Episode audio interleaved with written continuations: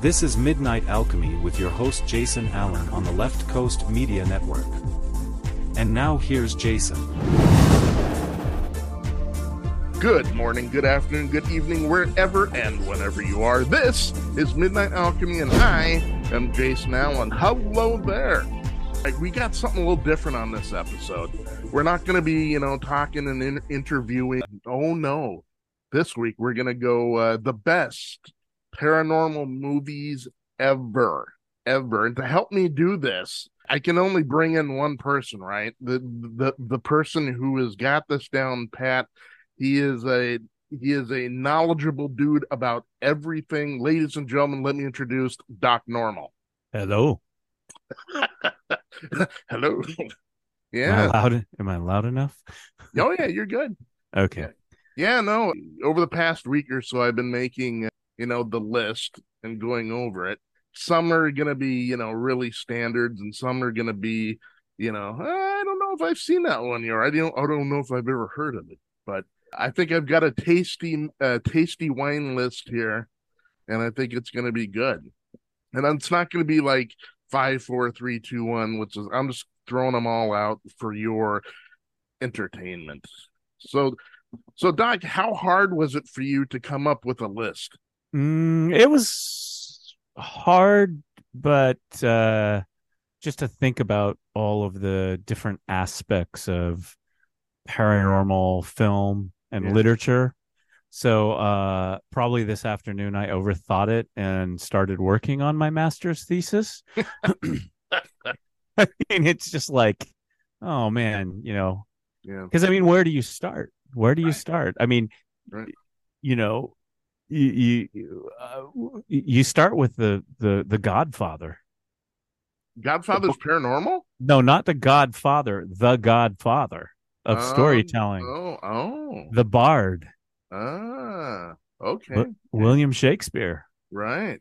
Ghosts appear all over his plays, Sure, you got Hamlet. and uh, you know, one of the great ghost bits is in Macbeth, right? The Yeah. Scottish play. Scottish.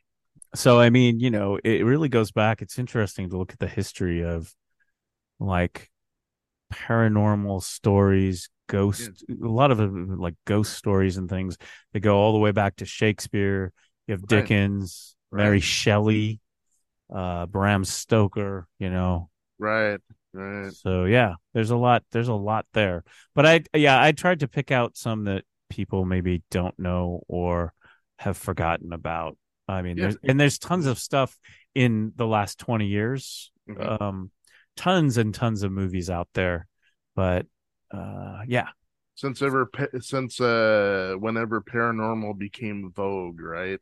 right right Uh, yeah. On a upcoming show, I'm gonna try to get uh Dr. Rebecca Housel on. yeah she should be doing this Yeah, she, you know, the, the- she's perfect for this she's Yeah. the pop culture professor Right. Uh, so I'm I'm gonna go at it from that angle, you know, like uh paranormal through pop culture through the more of a history bent. right right But uh uh okay, let's get into this. So I uh didn't put anything in order because a lot of it was just vomited out of my noggin. So it's an it's an i'm sure your no, uh, family appreciated that oh, I'm sure, yeah. They they they always they clean up the cat and what came out of Jason's noggin. Right. It it happens. Uh, it- you know, it's it, that's paranormal all in itself. That- that's true. There's a movie right there. It's That's just right. like that. I don't know. He just showed up and he started vomiting out of his noggin, and Right. uh, the government gets involved, and who knows what happens after that. What's the title of it? The uh, noggin vomiter, sure. Yes. Done. or how about this? It's spewed at Mm. midnight. Yeah. There you go. but uh, okay, number one, I just threw out there. Okay, is uh, of course the, the biggie, Close Encounters of the Third Kind. Yeah. Good job. Good job. You know, you can't- I had that first on my list, but I didn't put it on my list because I thought it was too obvious. right. uh, Oh, but- I'm going for the obvious, man. No, no, but no, but it, it is definitely. Uh, you know, uh, here here's the problem with the when you say paranormal, it, Mhm. it's science fiction, it's horror, it's ghosts, it's it's a lot of different things. Right. Um, and of course, Close Encounters, you know, I consider that really it, it's a science fiction film, but right. it, it's it's fantastic in that there's all these paranormal things that happen due to the spoiler alert aliens you know ufos um and it's really well done too. I mean i love it when um i love the scene when barry gets abducted oh, yeah. in the house when the like like everything starts shaking and his toys go off and right. he runs in the room and the the uh, the oven opens up and it's like on full blast. Right. And i mean th- those special effects yep. are amazing. And uh, I believe that's Douglas Trumbull, by the way, who I will mention uh, later. Excellent. Yeah, my, yeah. my favorite uh, scene in that is uh, when Richard Dreyfuss is at the dinner table and he's got this huge pile of mashed potatoes and yeah. he's doing the Devil's Tower with. He's like, "This is important." Anyway. Yeah, yeah. I, yeah, you know, I saw that movie when I was a kid. Yeah, uh, in the theater. I'm that old, and and I loved it. and over the years, as I've rewatched it, I've just I've never. It's always held up, and I've always really enjoyed it. And it's it's it's almost less about the aliens than it's the the characters, what they're going through, what they're experiencing, kind of a psychological study of um of of of you know what what are you going through if you're having these extraordinary things happen in your life. Right. You know which could be aliens ghosts uh satanic spirits right. you know uh there's so much psychology behind these stories. And i, I found that that was kind of a theme yeah. oh, you know yeah. psychology. Yeah and you know you can't beat spielberg you know? No no. I i think it's one of his his his best. Great cast. Uh he the the if people don't know, um, he cast his his um his idol Francois Truffaut, the director. Oh yeah, uh, the French director is Lacombe, yeah. the uh, the French UFOologist scientist at the yeah. end. Yeah. Um, and and you know that was of course Spielberg. That was one of his great idols as a filmmaker. And I I think Truffaut he he died pretty early, so I I I think it was not many years later that he passed away. Um, but uh, so just a little thing there that the French scientist is uh, is Francois Truffaut, the French right. director. You read my mind uh, when we were talking. I was like, I was going to ask you, hey, who who's the French dude? Yeah, I could, I would have put it, you know, I mean, you, you did it very eloquently, and uh, yeah, I would. Who's the French dude? Well, like I said, I've been working on my thesis, so so you're I'm well versed. Yeah, I'm. A, it was like it's a podcast, man. Chill out. It's like, oh no, no, no. Just, I have a book report due. I'm right. stressed, man. Hey, there will be no plagiarism here. yeah, yeah. Professor Jason's gonna mark me down. yeah, yeah, the guy that comes out with the French dude. Yeah. yeah. Uh, you're gonna get the uh, feeling as we go along that I'm gonna be the low hanging fruit guy. Special mention too, the guy who plays the translator is one of my favorite character actors, and he's also a writer and a director himself. Uh, Bob Balaban. Oh yeah, um, love Bob Balaban and he's yeah. yeah. and he's in all kinds of different things. Uh i think one uh, he just shows up and you're always like oh wow all right bob balaban's in this. Um and he's done a lot of television and whatnot but he was uh he was in the sequel to 2001 he was the guy in the in the movie 2010 which was a sequel to 2001 made in the 80s he was the guy who invented hal he's oh. the computer scientist yeah. who has to go to the Discovery circling Jupiter and reactivate Hal. And he and he he plays he always plays these nerdy guys like translator and you know professor and stuff and just, he's, yeah. he's really good at that. Oh yeah, so. my my favorite uh, movies uh, with him in it uh, is the uh, Christopher Guest movies. Oh like, yeah, yeah. You know, wait, waiting yeah. for Guffman. Oh yeah, yeah, and yeah. all that stuff. Uh, a mighty wind. Mm-hmm. Yeah. But, uh, oh, L- Love those movies. Yeah, love it. All right, dude. Uh, you got you got to throw out one yourself. Okay, let me see here. So you did Close Encounters. Mhm.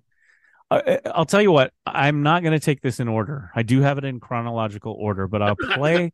I will. I will play off. I. I will. I will look at your move and then play my move. Ah, okay. So I'm going to take.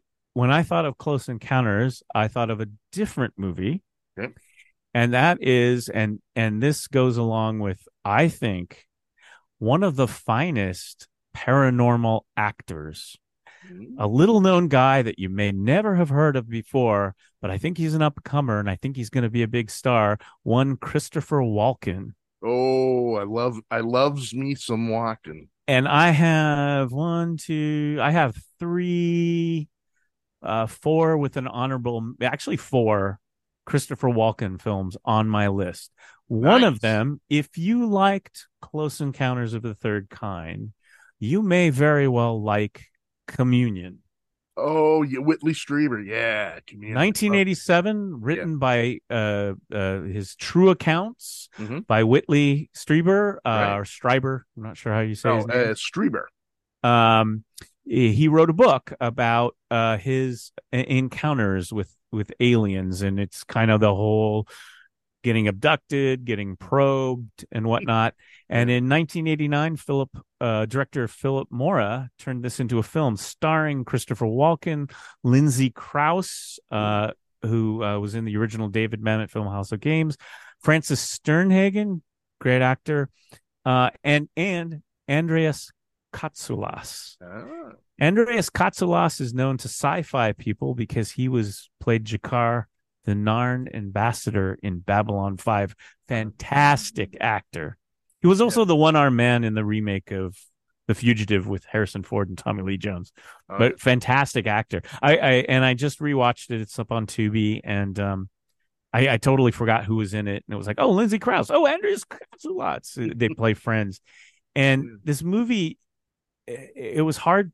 I, I, I, I was watching it, but you have to really sit down and watch it hmm. because the way they film the paranormal, the encounters and stuff, like you really have to watch. Yeah. It's really well done. Like the very first time you see he kind of wakes up and weird stuff is happening, and you see he kind of looks at the dresser drawer and you see an eye peeking out and then it flashes away and you're like, oh crap. Movie will creep you out. I mean, yeah. um yeah and it's it's a really walken is fantastic in it i mean he's christopher walken you know you know his style of acting but uh um yeah i think it's a good it's a great companion to close encounters because it is a study of the psychological effects of someone who has been um or or believes they have been um abducted by aliens Right. And, you know, Whitley Strieber, I mean, he was on Art Bell for years. yeah He was yeah. one of uh, the, his uh, favorite guests. Um, yeah very well known so yeah, I, I I knew nothing about Whitley Strieber until I saw this movie. Like I was like, what what is this? Well, this is based on a book, you know, and I was like, wow. And the the cool thing about it is you know, you could come into it as a skeptic and say, you know, I'm not so sure I think that people are abducted by aliens, okay? That doesn't matter in this film in this story. This is this person's story of what they experienced and the psychological effects. And when and when you you you analyze it that way, it's uh you know, you you you really have some empathy too yeah. Oh, for yeah. what he went through.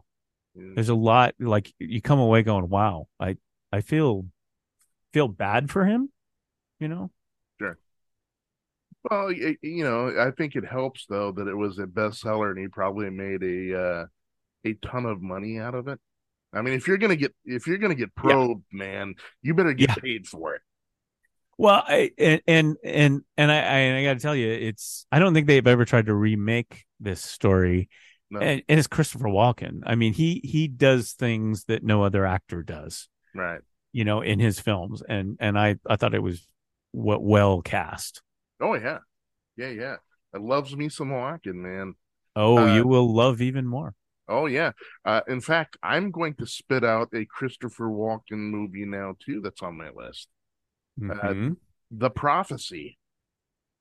That was the next one on my list. Uh, there you go. Yeah, I love The Prophecy. For Yep. me, Viggo Mortensen is Viggo Mortensen is the best Satan, man. I mean that and Eric Stoltz is great in it too. Yeah, yeah, Yeah, 1995. Um, yeah, that obviously that that popped on my list as well. Um, uh, and yeah, that that is.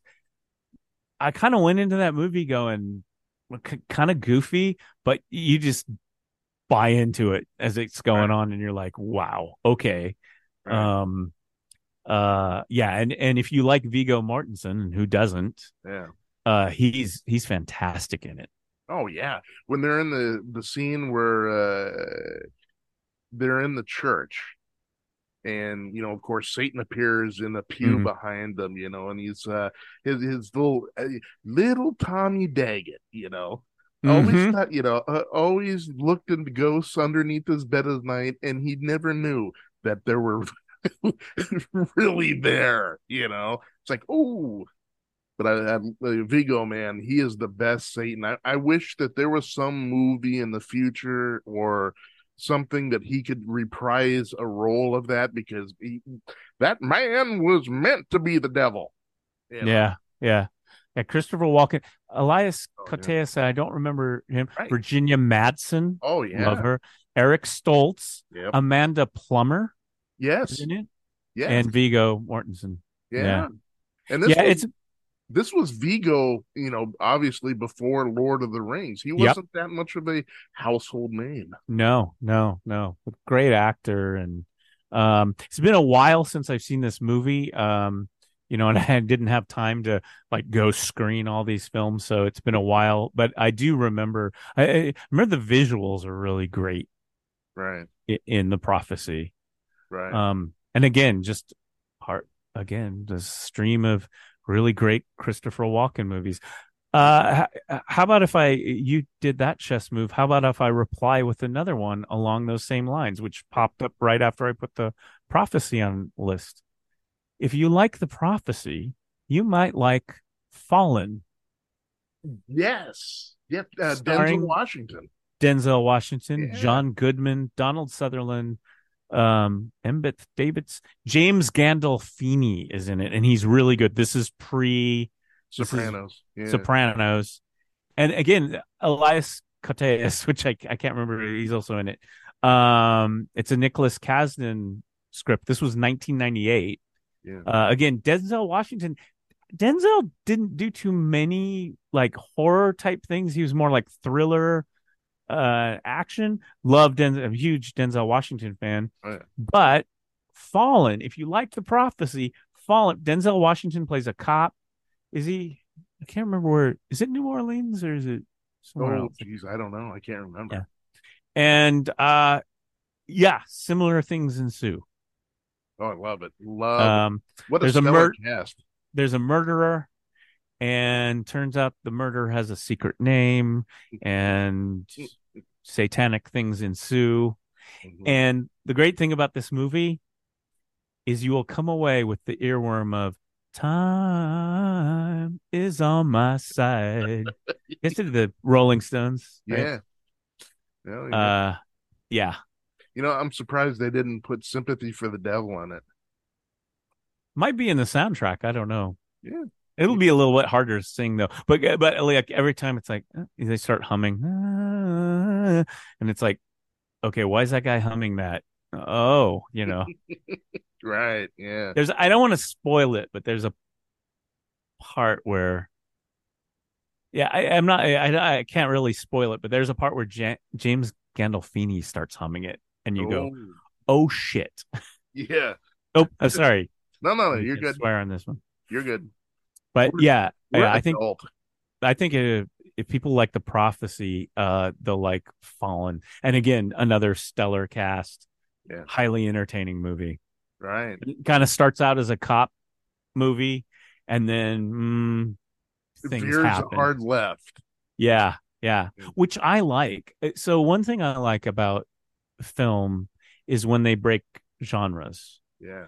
So if you give me a I, I, I like it when a film is like a par- has paranormal aspects, but you kind of sleight of hand of it. It starts out, oh, this is a cop movie. Okay, yeah, chasing a murder and whatnot. And then all of a sudden it's like, oh, wait a minute, there's something much more uh you know uh, happening like, underneath layers this. upon layers yeah yeah i'm, I'm gonna say something that hardly anybody knows okay but the french connection gene hackman possessed no i'm just kidding Beelzebub. That's right. Oh, yeah. all right.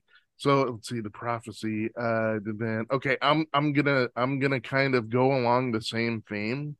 Okay. I'm I'm gonna uh I'm gonna throw out there the Exorcist. Well, yeah, you just mentioned the French Connection, so I thought I was like, yeah, that's gonna go there. right. Uh, you love me, The Exorcist. I mean, of course, it's a classic but it's just it, it was one of those movies still that holds up well. She still spews, you know, pea, you know, pea green soup, and uh, but it's just, you know, instead of the old hack and slash or whatever it is, it, I mean, it's just creepy. The whole thing's got the lighting, uh, just the the script, obviously the script, but it's just creepy and that always I remember watching that as a, kind of a, a little niblet there, and uh, that that frightened me for days, man. That spooked me out. Yeah, um, me too. I I was I was way too young to go to the theater and experience it, and the hype around the Exorcist. For, uh, first, before we say anything, yeah, we have to say uh, uh, the director William Friedkin uh passed away last week. Oh yeah, yeah. Um um so so uh RIP um he was a fantastic director. You mentioned the French Connection yeah. was uh uh you know considered yeah. one of his great movies and then he follows it up like a good director does with oh, The Exorcist, you know? you know, I mean it's uh, about another classic and another classic. Um so I yeah, I I knew about the movie it, it, was a phenomenon. Oh yeah. Um, they theaters would put barf bags in the theater for people who yeah. would get sick during the movie. This is the craziness of the hype around back old Hollywood. The movie came out in 1973. Yeah. And you know, older kid like babysitters and stuff would be like, oh yeah, we went to go see The Exorcist. Oh you know, it's the scariest movie of all time. If you can sit through it, you're gonna, you know what I mean? It was really had that hype of um of being so horrific. Yeah. You know, I I, I think that well, I have another one on the uh, probably probably Psycho maybe before that, but this this uh, movie, The Exorcist, was just just uh something else.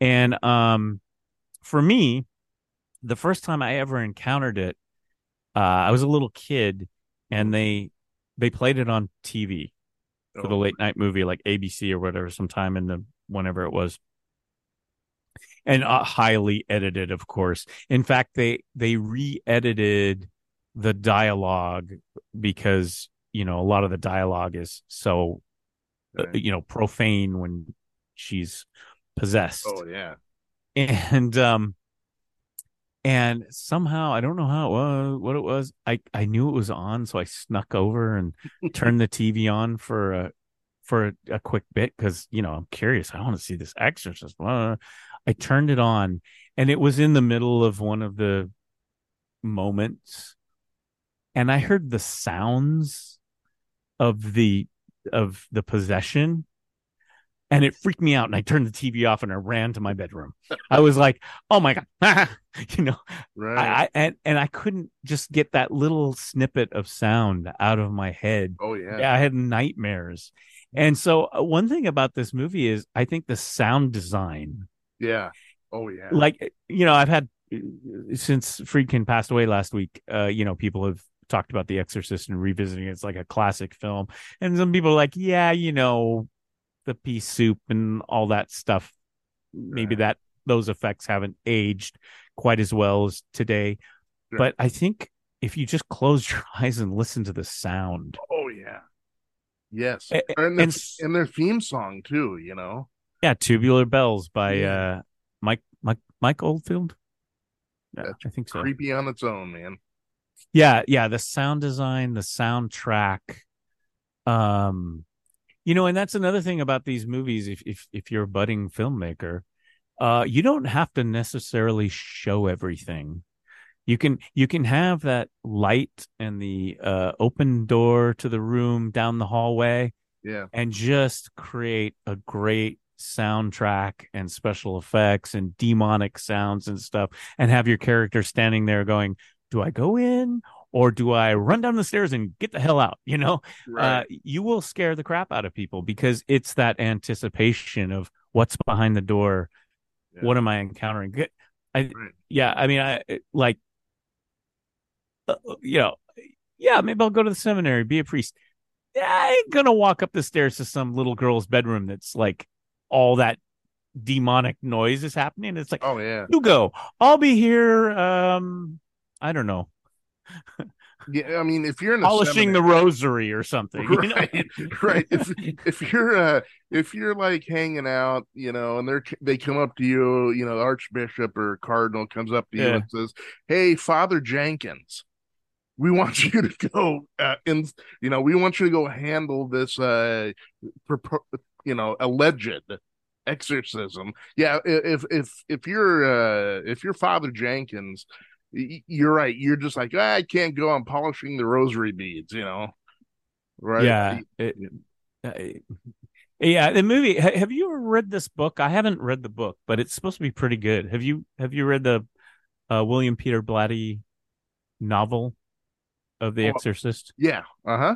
Long Um, time ago, though. my understanding is there's a lot more because the, uh, here's the other thing about it it's a paranormal film you know satanic you know all that stuff Yeah. but it's really about someone losing their faith the priest losing his faith Right. it's a fascinating story like Right. you know about his mother uh, you know and there's apparently there's a director's cut There is one of the cuts that actually puts some scenes back where you get that story um Yeah. that for some reason was cut out like where he's he talks Max von Sydow is. Oh the yeah. um oh yeah.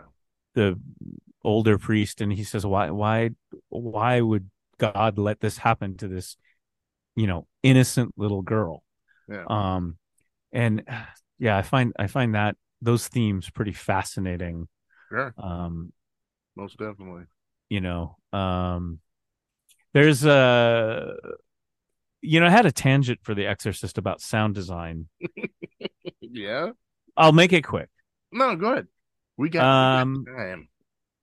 oh, oh, I, I should mention before i forget they are remaking the exorcist right now Really? yeah i, I can't remember I, I didn't look it up but um they are they are remaking it and i That- can't remember who That that is some huge uh shoes to fill, man. yeah i'm not yeah i i, don't- I don't know but Yeah. just just heads up everybody um but what i was going to say about sound design and the exorcist and exorcisms in general Yeah. if you like the exorcist and if you like sound design and if you like hearing the sound of exorcisms.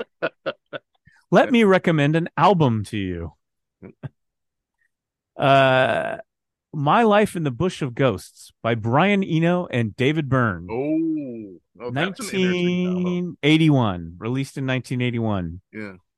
uh, there's a track on there called the Jezebel Spirit, and and like Brian Eno does, a lot of the tracks have um, uh, like found sound, sound effects, things, and then they play the music to it. It's a great album, by the way. It's it's I think it's really gotten to be cult status album, and I think after this album, I think then Brian Eno was producing Talking Heads uh albums and I think a couple songs that they didn't put in this album ended up on Talking Heads. But um there's a track on here called the Jezebel Spirit and it uses as its foundation a recording of a priest actually doing an exorcism. Jeez. yeah. Oh. And again, when I heard that on the radio, it must have been like KBOO or something in the car, and I had to pull over. I was like, "What the heck is this?" It it creeped me out. Oh, yeah. Uh, but I was a little older. I was like a teenager, and I was like, "I I gotta find out what this is." And I was waiting, wrote it down. I was like, "Oh, my life in the I gotta go check this out." And I ran to the record store and bought this album. Um, and it is a very good album, but uh, it, the Jezebel Spirit is really cool. You hear this guy, I don't know if he's Irish or something, Mm. and he's casting out a demon from some lady. Man, that's crazy. That uh okay, folks. Uh whoever listens to this, that is your homework. You gotta go out and listen to the Jezebel Spirit. That's your homework. Uh there will be a pop quiz next week. I mean, I think you know, you, should probably know who Brian Eno and David Byrne is, and kind of dig their their kind of vibe and what Yeah. they do. You know, Yeah. it's not it's not like Quiet Riot or something. You know, in in fact, uh also a little known uh little known fact here. I'm bringing out a lot of little known facts tonight. Eh. So uh David Byrne and Brian Eno, their love child, Tim Burton. oh yeah, Just throwing that out there. no, that's a fact. Yeah. Fact. We we only talk facts here, man, Right. and and you can actually see that. You know, Sure. The truth lives here. Yeah, yeah. Um so The Exorcist. Mhm. So I've got two tangents here. Uh one is obvious, one is less obvious, and I'll take the less obvious one first. Yep. It's like a chess game. Oh, It's like it's like it's Spock and Kirk on the Enterprise doing three, four dimensional chess, right? right. right. Um, so in The Exorcist, the older priest is played by the great Max von Sydow Mhm. who recently passed away a while ago, sadly. Uh, one of my favorites. Mhm. Well, Mr. Von Sydow was in probably one of the greatest classic paranormal films of all time. Mm. And that would be 1957's The Seventh Seal, Oh, yes. Yes, yes, yes, yes. directed by Ingmar Bergman. Yeah. Um, and Max von Sydow plays the knight coming back from the Crusades, where he encounters. th- This is where we get the trope, the meme. He encounters death, Yeah. who he challenges to a chess game, and he. Uh, the movie's kind of. I think he's kind of reviewing his deeds and you know the crusades and death it's been a while since i've seen it but but it is a classic and considered one of classic films of all time Yeah. um but uh, you know it's it's uh you know based on the book of revelation the crusades uh you- you're directly dealing with death you know who's uh, uh, the the kind of a faustian yeah. thing going on there um That's some uh, heavy stuff, man. well man it's it's heavy heavy things so sh- should i throw in the the pre prequel exorcist because it was only a few years before the exorcist in 73 Mhm. that in 1968 we got the film rosemary's baby Yes, that's on my list too. Yeah. that would be a, i think a good uh, dovetail roman polanski Mhm. uh starring mia farrow and i always forget john cassavetes Really? Yeah, yeah, he's the he's the Ooh. the dude. And Oh. Ruth Gordon. Oh yeah. Um yeah, and Ralph Bellamy. So Oh. Rosemary's Baby again. Um I don't know what can you say about it. It's like Right. gonna have a baby. Mm, maybe we don't exactly know who the father is. maybe we don't want to know.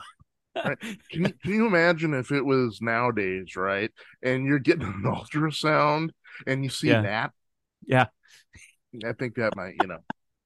Well, uh Rosemary's Baby touches on um uh, uh, uh, you know, again, it's touch on psychological. I don't know what you call them, constructs or whatever. Uh, pregnancy, that is a huge you know Yeah. when when uh, a woman is pregnant even her partner you know there's a lot of anxiety Sure. that comes with pregnancy i mean it's a huge it is a huge anxiety inducing thing especially if it's your first Right. Oh yeah. you know it is it safe is everything going to turn out okay is everybody going to be okay is the mother going to be okay so rosemary's baby really plays Mhm. on the anxiety of pregnancy. Right. Well, if you if you try to recreate it right, and you got the ultrasound, you can't do anything about it because Roe versus Wade has been overturned. You know, you got That's you got some guys. You must have this baby. You're like, no, it's Rosemary's baby. I don't want this. You'd have to Yeah, set you it know. in Texas or something. I don't know. Right. Right. That's a good point. That's a good point. Yeah. Um, yeah, I, I don't. Yeah. Every sperm is sacred. Oh, that's definitely on the soundtrack. you know, to, to, that's actually paranormal. That that that I sang a line from from the Monty Python hmm movie, The Life of Brian. There's Mm. paranormal moments in that. Sure. The, the death does appear in that movie. So Monty Python makes the list. that is one of my favorite tunes. I know they've got so many great tunes, you know, Mhm. in their repertoire, but uh, every sperm is sacred. It's one of my favorites. I love that number. I love that the concept. Right. And very timely. Yeah. There you go. So Rosemary's Baby. Okay, I'm gonna count. I'm gonna counter that. I'm I'm gonna go hardcore into the uh the classics. Okay. Good. Yeah. Let's go. Okay. Uh, I'm gonna throw it out there. The original, not the remake, but the original War of the Worlds. Oh yeah. Yeah. Yeah, you got. So I yeah. I mean, I mean I you know, pre uh, Alien, pre ET, pre everything. And You got you know H.G. Wells, man. yeah, I mean again, that's that's where I'm like, oh, it's a sci-fi movie. But definitely hard science fiction. But I mean, you know, UFOs and aliens fit in this broad category.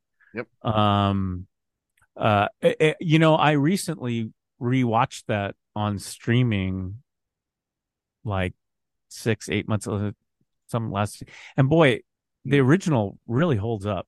oh yeah, Um, Gene Barry stars in that. Um, and he's really good as he's kind of the scientist and I'm from science. I'm here to help, you know. um, right. I've got the Yeah. white jacket. I'm Yeah. here to help. yeah, that really holds up. Mhm. Um, that, it's funny because I went back and it was on streaming, and I had never seen the remake with um, with with Tom with Right. Tom Cruise, Uh-huh. which I think is that a Spielberg movie? Uh, yeah, it is. Mm, I think It is. it is. I think it is the Tom Cruise remake from earlier in the 2000s. That's, so I watched the original and then I went and watched the uh the remake, which I didn't hate the remake. no, it wasn't bad. It was pretty good. I'm not. I'm, not, Um, a, I'm not a huge Tom Cruise guy, except for Oh. like his early movies. You know, Outsiders, Come on, man. Business. He's a Ever since- national treasure. I know. Ever since he jumped on Oprah's couch, I that, I've been off the bandwagon. Look, he may have you know, be weird, but he's a great actor and makes great Well, movies that you right. will buy buy tickets and popcorn to go see. Right. He he is a great actor. I, I you know, uh, Maverick. Um there was one guy that at very first I didn't like him, but he kind of grew on me, and that is uh Leonardo DiCaprio. Oh yeah, yeah, I like him You know? too. No, I, I, you know, every time, you know, I want to criticize Tom Cruise, then I'll, I'll see one of his movies and I'll go, you know, this guy's really good. I mean, he's, you know, uh, how many leading men in the style of old Hollywood Yeah. uh, do we have? And yeah. Tom Cruise is one of them. right. You know, Tom Hanks, Tom Cruise, Yep. um, maybe a few of the, you know, the Marvel guy, you know, the Hemsworths or whatever. Uh, Oh, the Chris's, you know. But I, Eyes mean, wide yeah. shut. oh, I, Yeah. I I love that movie. Yep. I love that movie. Uh, yeah. So I watched the Tom Cruise remake, and one thing I appreciated about it is, um, I think they tried. Of course, it's a modern, modernized, present set in present day, but I think they, the, the nineteen is it fifty two? I can't remember what year the original. It's in the fifties. Um, but I think they tried to do some things in the novels that they had changed in the original adaptation, like the tripods. If you read Oh, the story, it's a it's a quick read. The aliens are tripods, and in the Tom Cruise movie, they're tripods. Mhm. Um, that's like a big thing in the H.G. Wells story and right. some other things. So, um, but know, yeah, what I liked about the original is they they didn't go all in on the alien, right? You didn't see him, except, Right, You know, at right. the end, you know, the hand falling out, yeah, and Yeah. even just the hand, you're like, holy cow, these guys must be Yeah. ugly suckers, you know. And uh, to me, that was creepy all on its own, just because it it let you, uh, you know, the the imagination you of the mind, you know. yeah, yeah, and and and again, a lot of it a lot of that movie focuses on what's going on in the town. You know, I mean, it's just like it just happened to crash here in this small little town. I mean, there's like a is it do they have like a square dance or something where they go, you know, as the stuff is going on? Uh, it's like, Uh, well, you're Hootenanny. well, you well, you're a single man, aren't you? You're coming to our dance tonight, the town dance, right? And you're like, well, that's going to be the last town dance for quite some time, right? You know, uh, it, it, it, this will not end well. You know, you know that small town Americana kind of a thing. You know, oh, oh, Bill at the gas station drove by and says there's some weird lights out there. Oh, Right. well, we'll have to go check it out in the morning after we have a, you know, roast beef and a dance. You know? we'll get we'll get the coon hounds and go out and get it tomorrow. Yeah, exactly. Um, yeah, which makes that movie very entertaining as that unfolds. You know, um, there's always the small town, everybody's fine, and then things, Sure. and then oh crap.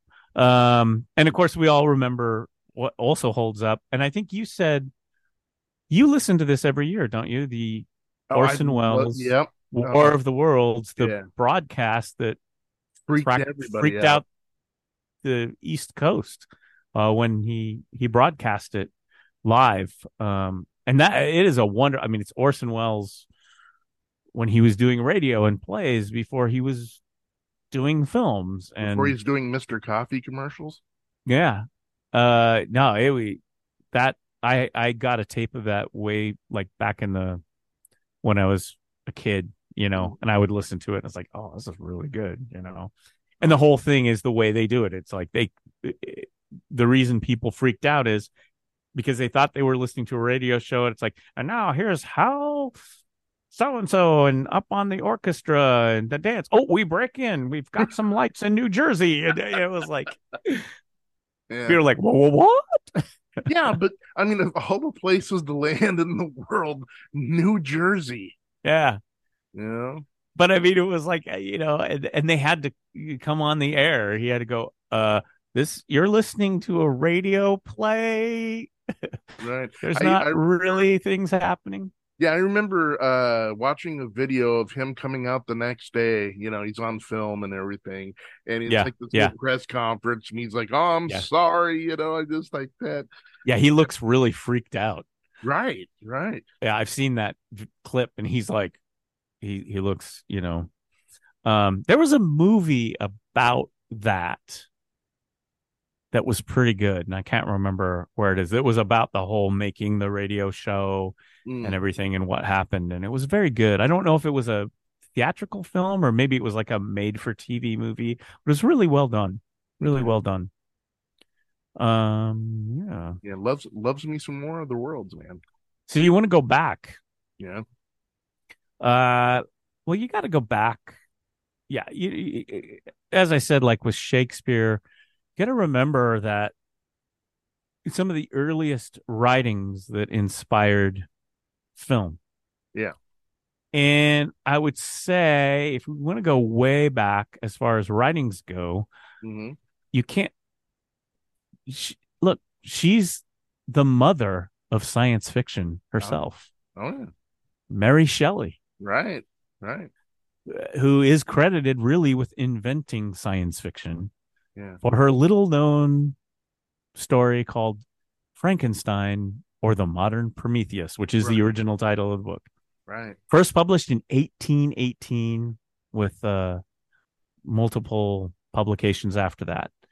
Mhm. And uh, of course, uh, it, it, it the, the, I don't know if they adopted it. I, I didn't see that they adopted it in, in silent film, but the first notable was Frankenstein, 1931, directed by James Whale, Right. starring a little known guy named Boris Karloff Right. and the great Colin Clive, who will forever will always know Colin Clive as it's alive, it's alive, it's alive. Right. Uh, uh, you know, and this movie created its own industry. Okay. I mean, it, Yeah. there is a Frankenstein industry. If you look up how many Frankenstein movies there are, the list is huge. Franchise. Yeah. Abbott and Costello. I, I knew you were going to say that. I knew, that which is actually one of the more popular Franken. And of course, it's its own sequels, which was uh, Son of Frankenstein, which I think that's when Basil Rathbone Yes. uh, played, who's very good, who had played previously played Sherlock Holmes, and then of course Bride of Frankenstein. Oh yeah. Oh yeah. Uh, it, it- you know, you can pick any. it- there's so much Frankenstein, and then the ha- English Hammer horror Frankenstein, fantastic. yeah.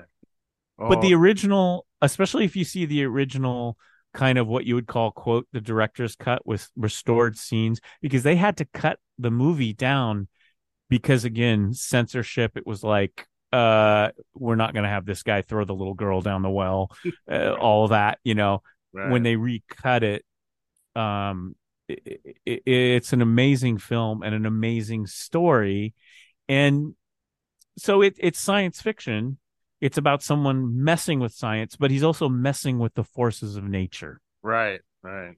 and Right. you know as we know when you mess with the forces of nature Right. bad things will happen Hey, when, Um, you mess, when you mess with the bull, you get the horns.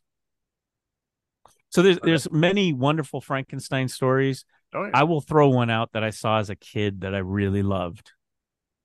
It was a I guess it was a British produced uh television movie which ended up being kind of like a series like two nights on NBC in 1973. Check out Frankenstein the True Story. Oh. Mm. Uh stars James Mason. yeah. Oh, it gets better. Jane Seymour. Oh. Wow. Uh, Michael Sarrazin, who, if you saw his face, you might reckon he did a lot of TV and stuff back in the day. He plays the the monster quote. Agnes Moorehead is in it. oh. I didn't even realize. I haven't seen this in years. Ralph Richardson, John Gielgud, and even Tom Baker. Holy Doctor cow. Who himself isn't. Yeah, I didn't, and I haven't seen this movie in years. I love this movie. I watched it as a kid. It freaked me out. Uh, kind of similar to the Hammer. The English kind of they're a little more horrific take. Like, like you know, when you have the severed hand, like kind of just move around a little bit. Yeah. Ever since like Dark Shadows as a kid, that that would freak the heck out of me. It's like Right. you know. And it- I'd always be like, "Why do you have a severed hand in a box? I, I don't understand." Even like Thing, why do you have that? Yeah. Did you want to get rid of that? Well, it's our friend. Look, Thing. Yeah, but it, it- right, it, it it took the Addams family to uh Yeah. uh kind of take the uh lead out of it. Yeah, yeah, for me as a kid, because before that it was like, oh no, no, no, no, no. Limbs crawling across the room on their own. No, thank you. You know, Right. you're a kid, you're like, Right. Yeah. Okay, I got a question for you then. Yeah. If there is no uh, Frankenstein. Okay, Mary Mary uh, Shelley. She she runs off with you know Lord Byron, never to be seen again. Mm-hmm. And uh, if there's no Frankenstein, is is there a Bram Stoker Dracula? That's a great question. Yeah, because he he's next on the list. Yeah, right. um, what you know, one thing I I should say just before we go to Bram Stoker because I want to put in a I want to put in a plug for Mary Shelley. um, Shout uh, out.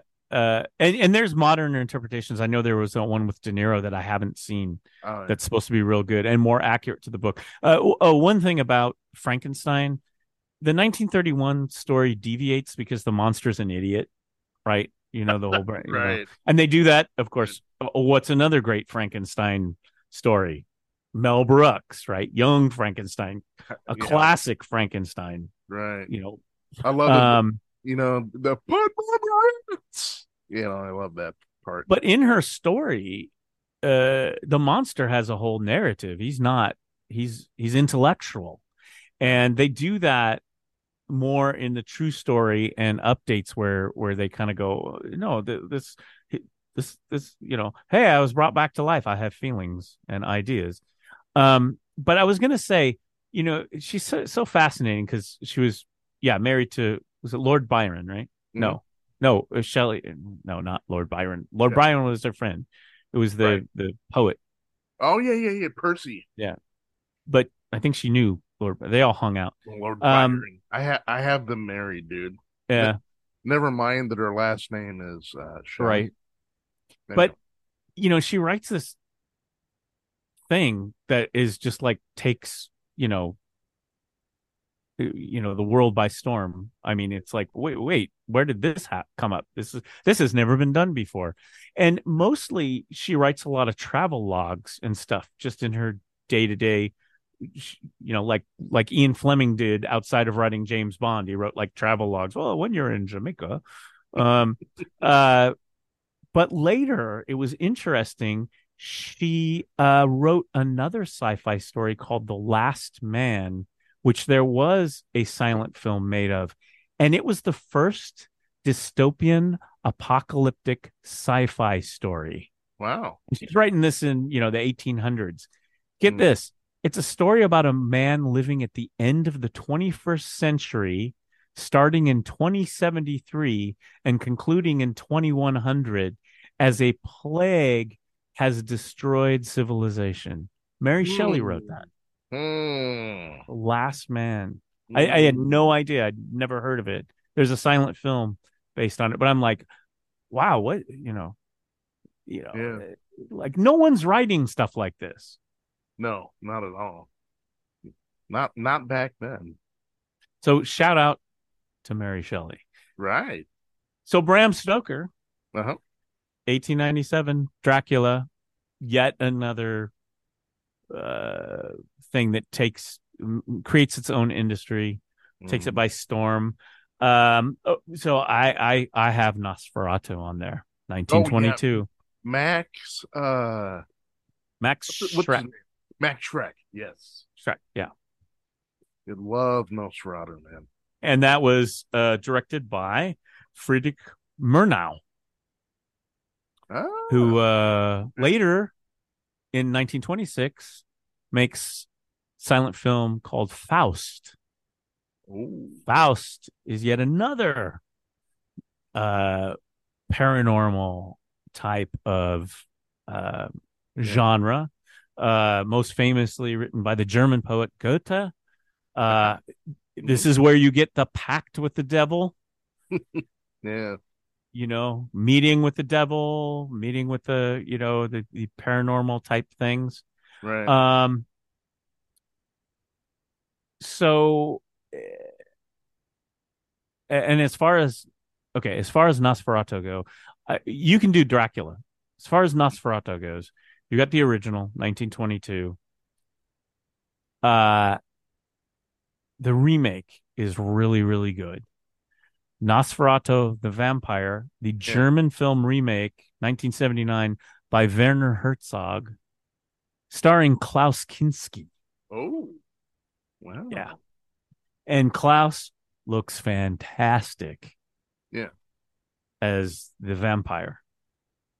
I mean, he's in the makeup, everything, his breath. Yeah. He's, creepy as hell. I mean, Klaus Kinski is always creepy as hell in most of his movies. So, you right. know, it, he, he, he plays that really well. There, there was a movie about the making of Nosferatu.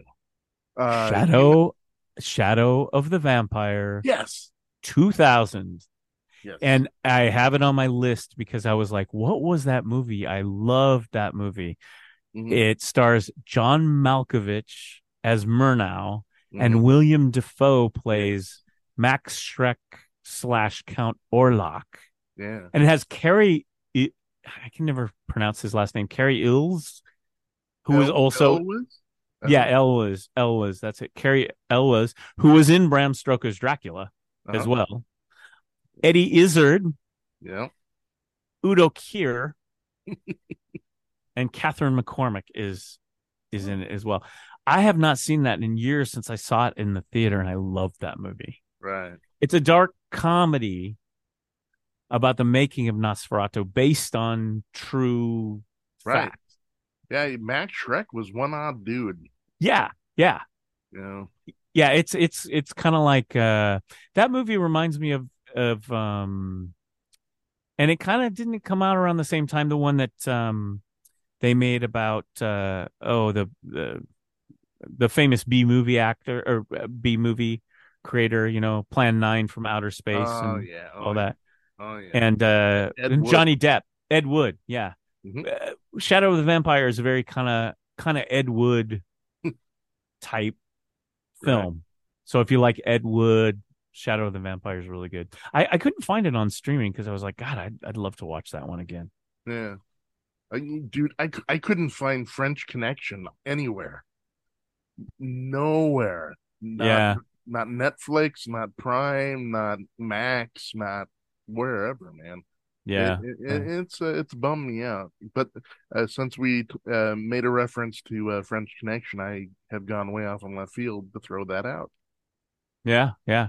So, uh, what about so Dracula? Uh, your favorite interpretations of Dracula? Oh, it, it, my favorite is by far Bela Lugosi. Hmm. Oh yes. Oh oh yes. Although uh, the one with Gary Oldman. Yeah. Uh, I didn't. I didn't. Francis Coppola. Yeah. Oh, you know, I, I just had a hard time with Keanu Reeves. You know, but and you uh, really you are really harshing on my leading men. First is Tom Cruise, now you're dissing Keanu. Well, I don't mind Keanu. I mean, he's gotten way better over time. He's on I mean, tour I, with I, his band. I, love Star or something. Yeah. yeah, I love me the uh his what John Wick movies.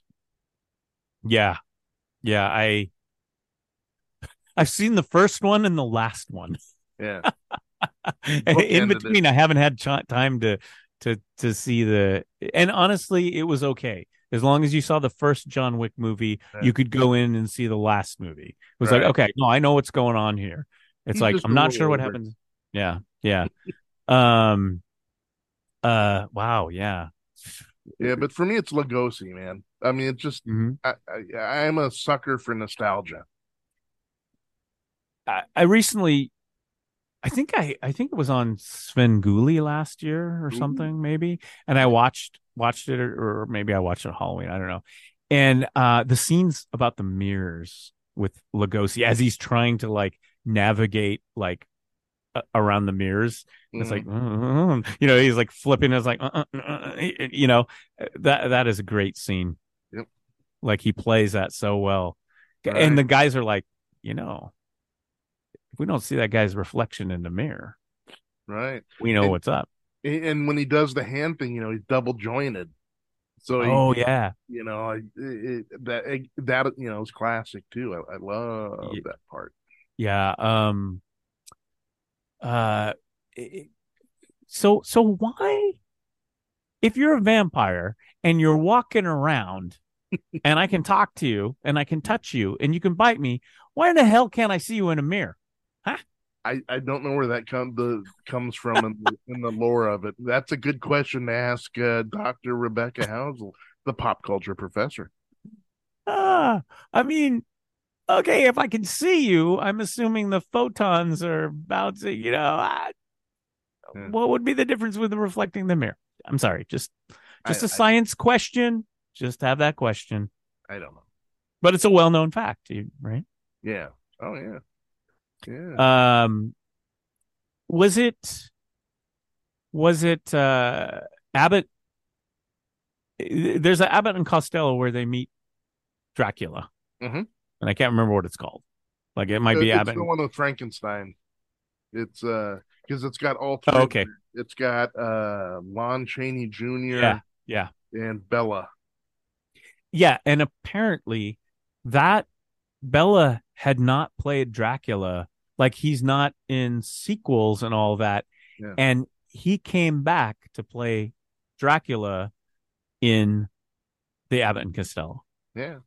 Like I think he was just like, I'm not going to do that or pay me lots of money or something like that.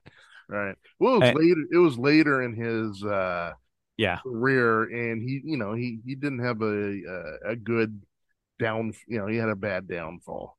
Well, go see Ed Wood. Right. Johnny Depp and Martin Landau plays Bela Lugosi, and you know he's doing Ed Wood films. You know he kind of had a trajectory like Peter Lorre, I think. Um, yeah. Yeah. You know. Um, but yeah, there's there's some interesting things, and and I can't remember Martin Landau if he won the Oscar for that. I mean, he was nominated for that he role. He did. He, he won it. Yeah, yeah. Remember when he's uh, he has the statue and he's jumping up and down? Uh, afterwards, he was like very animated. I think he got mad too. I think they cut him off. The TV uh, went to oh yeah yeah break, and he got he got a little angry over that. But yeah, uh, um, let's see. So we had Dracula. Mm-hmm. So I'm I'm going okay. I'm going in the opposite direction from uh, the vampires. Uh, Night of the Living Dead. Yep. Yep. I, I just had to do it. Uh, was it Roger Corman? Roger Corman. Yeah. I mean, that's a classic. Night of the Living Dead. I mean, how many uh, zombie films have been spawned by that? You know? Yeah. The, um, yeah, I mean that it just started again a whole industry. Yeah. I mean, when you think Frankenstein, you think Dracula, you think zombies. It's a whole industry. It's like, right. you know, you're talking about. Well, how many movies could I watch? Well, here's a stack of them. You're you're going to be busy for weeks and months and months and. Right. Um. Better free and I, calendar. Joe Bob Briggs on his show just showed the was it the last one? Because it's a he did do a series. He did Night of the Living Dead, mm-hmm. Day of the Dead, Day of the Dead, mm-hmm. and it mm-hmm. was the nineteen one that was in the nineteen eighties. I believe so. Yes, early eighties. Yeah, with with this aggro military guy that just really annoyed me. the the woman in it, the star, who's the the gal, kind of she's kind of like an Ellen Ripley type, like trying to take charge and yeah. fight the zombies. But there's this guy who's just like over the top, and it's it was like okay, uh, yeah, you know, they liked it. I was kind of like, yeah, okay. um, if you, I'm okay. I, I'm gonna. Is this a confession time? Sure. There's no one listening. There's, there's no one listening to this. Right? No, no, no, no. It's just you and me. Yep. We're just talking privately. Yep. Oh yeah. Like no one's gonna hear nope. this. It's, nope. You're gonna turn the turn the cameras, turn the recording off. I'm just gonna confess. Okay. Off I'm the not, record. Yeah, totally off the record. No one's listening. Jason. Mm-hmm. I'm not so keen on zombies and zombie movies. Uh yeah. I uh I I became just it was overkill right? Mm-hmm. I mean, just mm-hmm. so many World War Z, all, all the stuff, and it just it it turned me off. I mean, I started watching uh, what's that series that's out? The Uh, Walking Wa- Dead. Yeah, I started watching that and I just yeah.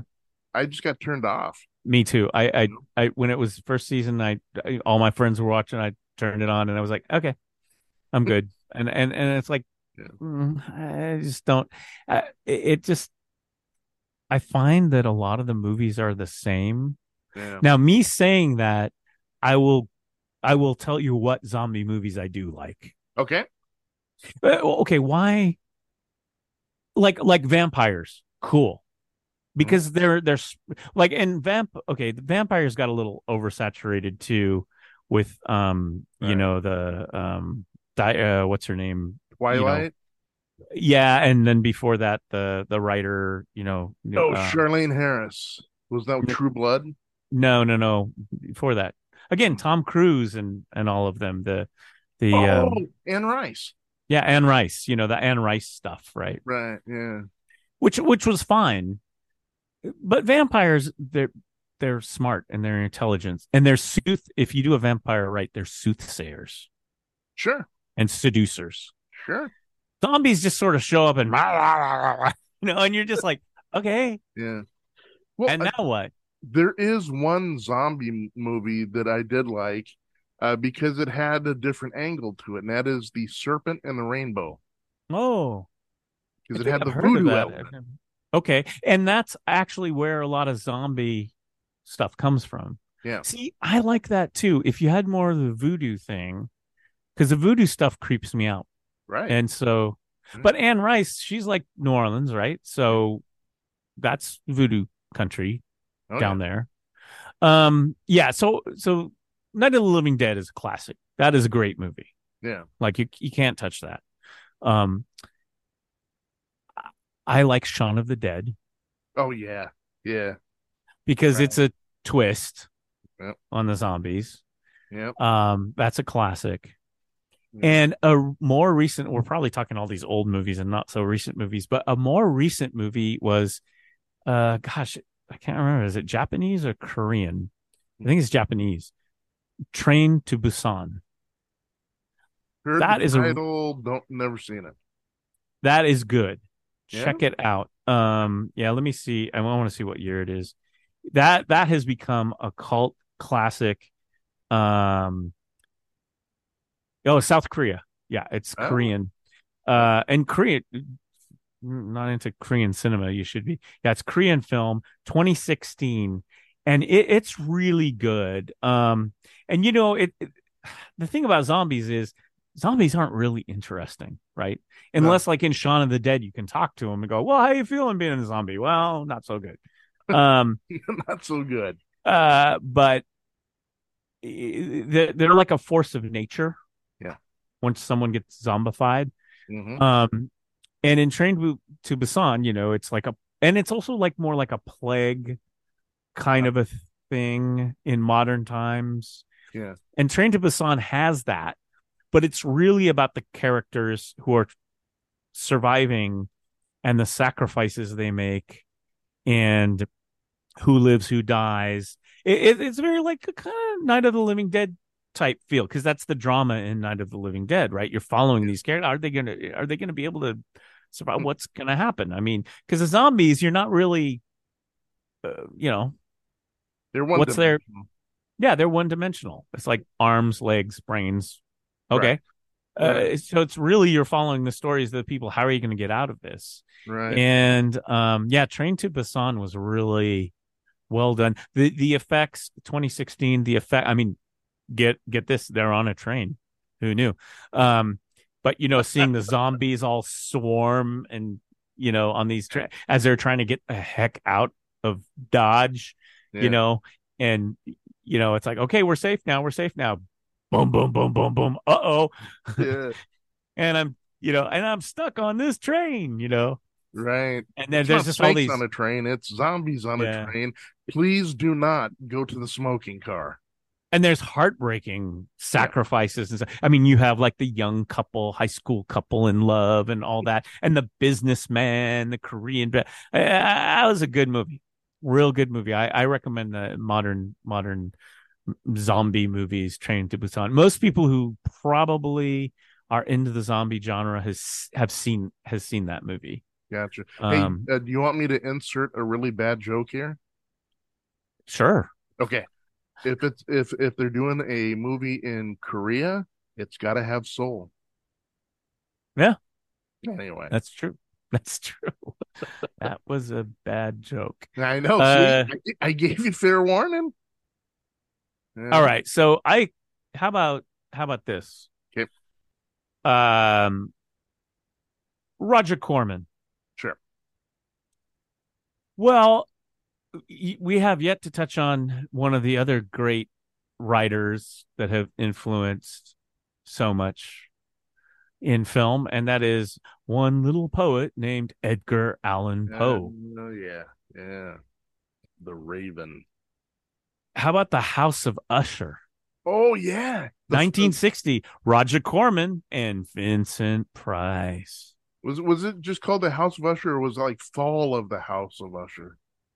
I can't. I had a I had House of Usher here. I think may, maybe the the the Poe is called Fall of the House of Usher. Uh, I had House of Usher. Maybe it's like the House of Usher, Fall of House of Usher. You know, right. but that's uh, was a Roger Corman and kind of along the same line. And then they followed it up in '64 with Mask of the Red Death. Ooh. So this is when Vincent Price starts going like master of horror. Yeah. And yeah, and they had so much success with with that. Uh, I love Mask of the Red Death because again, not really zombie, but you know, plagues and Right. things that hurt you are bad. The movie I saw a long, long time ago. I don't remember much about it. Uh, but you know the whole Vincent Price thing. I mean, you, you can't go with those movies without mentioning Vincent Price. Mm-hmm. Well, and then and then and then you know, then we go back to that Mary Shelley, the last man on earth. Yeah. which is then tied into that whole plague and you get into um you get into uh Vincent Price again Yep. with the last I guess yeah I guess it was called the last man on earth which is based on I am legend yes, which then becomes in the 71 the first that I saw before I saw the Vincent Price was the Charlton Heston movie The Omega Man oh, I love that movie. Love it. again, I throw that more. I would. It's not really a zombie movie, but Mhm. there's a movie that I loved because the people do get zombie. You get the plague. You get zombified. It's Mhm. scary, but they're not. Are they automaton? I don't know. Uh, it was that Anthony Zerbe, I think, is the leader uh, of them, and you know he's got an agenda. Um, so I like stuff like that. Yeah. Um, Omega Man was awesome. Charlton Heston, man. well, uh, it, it I had never seen the last man on earth, the one that was based on I Am Legend, the original Vincent Price. Yeah. And I watched it. It was very, very, very good. Hmm. And again, he's like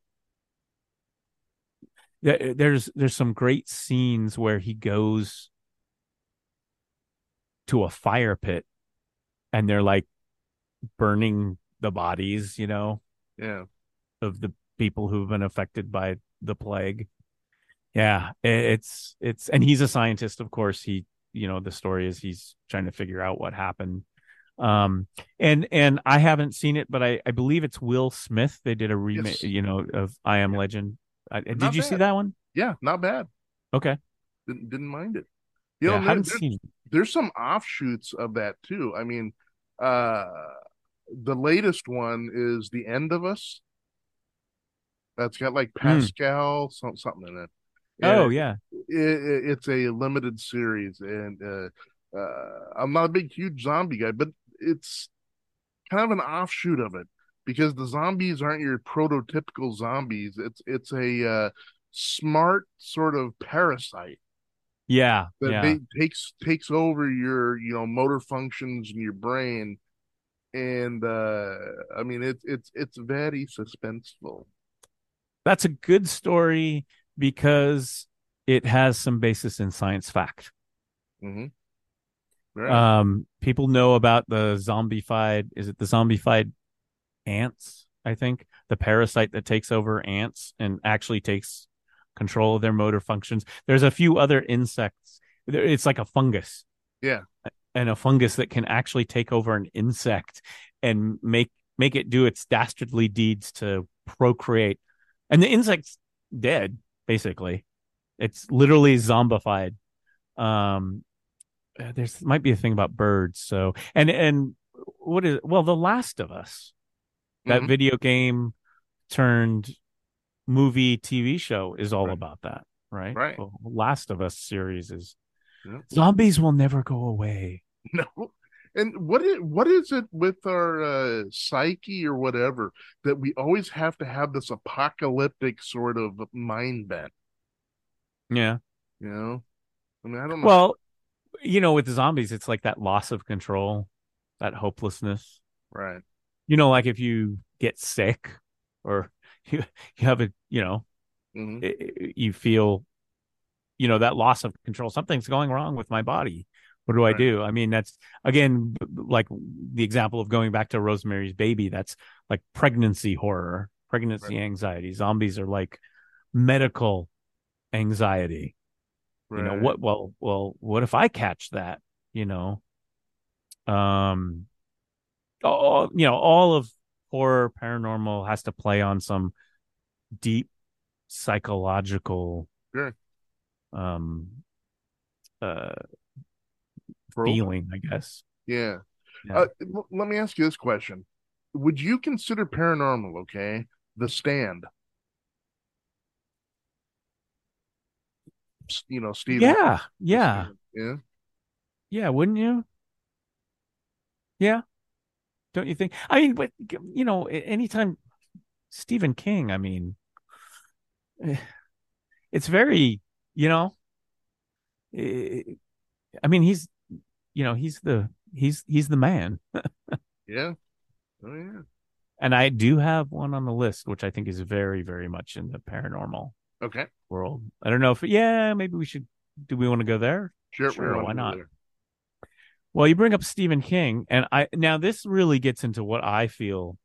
We're kind of talking horror, paranormal, you aliens. You, I really feel like this movie and a couple others I have on this list are really paranormal, okay. like pure paranormal. Mm-hmm. The and again, this goes back to Christopher Walken, The mm-hmm. Dead Zone. Yes, yes, yes. 1979, written by Stephen King mm-hmm. directed by the a master of paranormal directors uh, in 1983, David Cronenberg. Oh.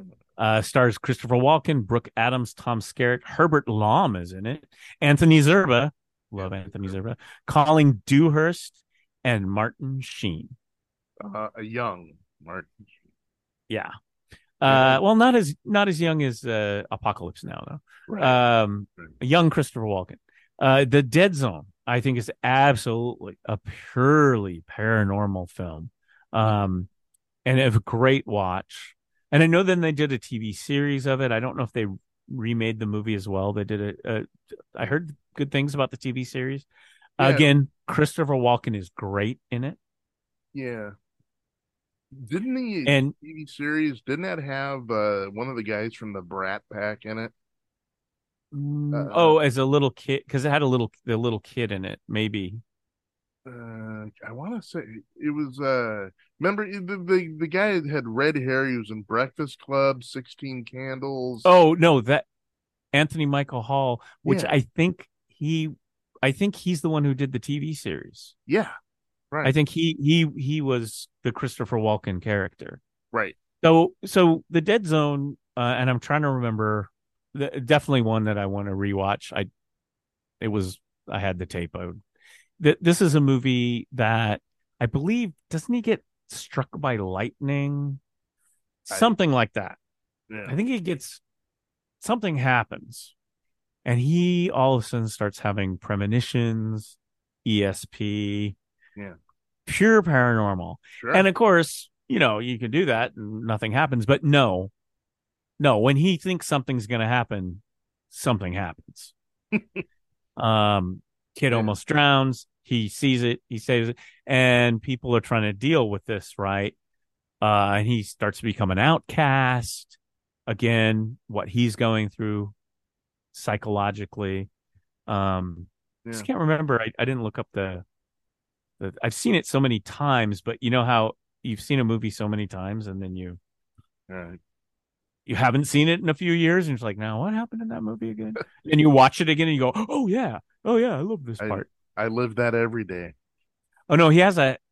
Yeah, I, I just wanted to.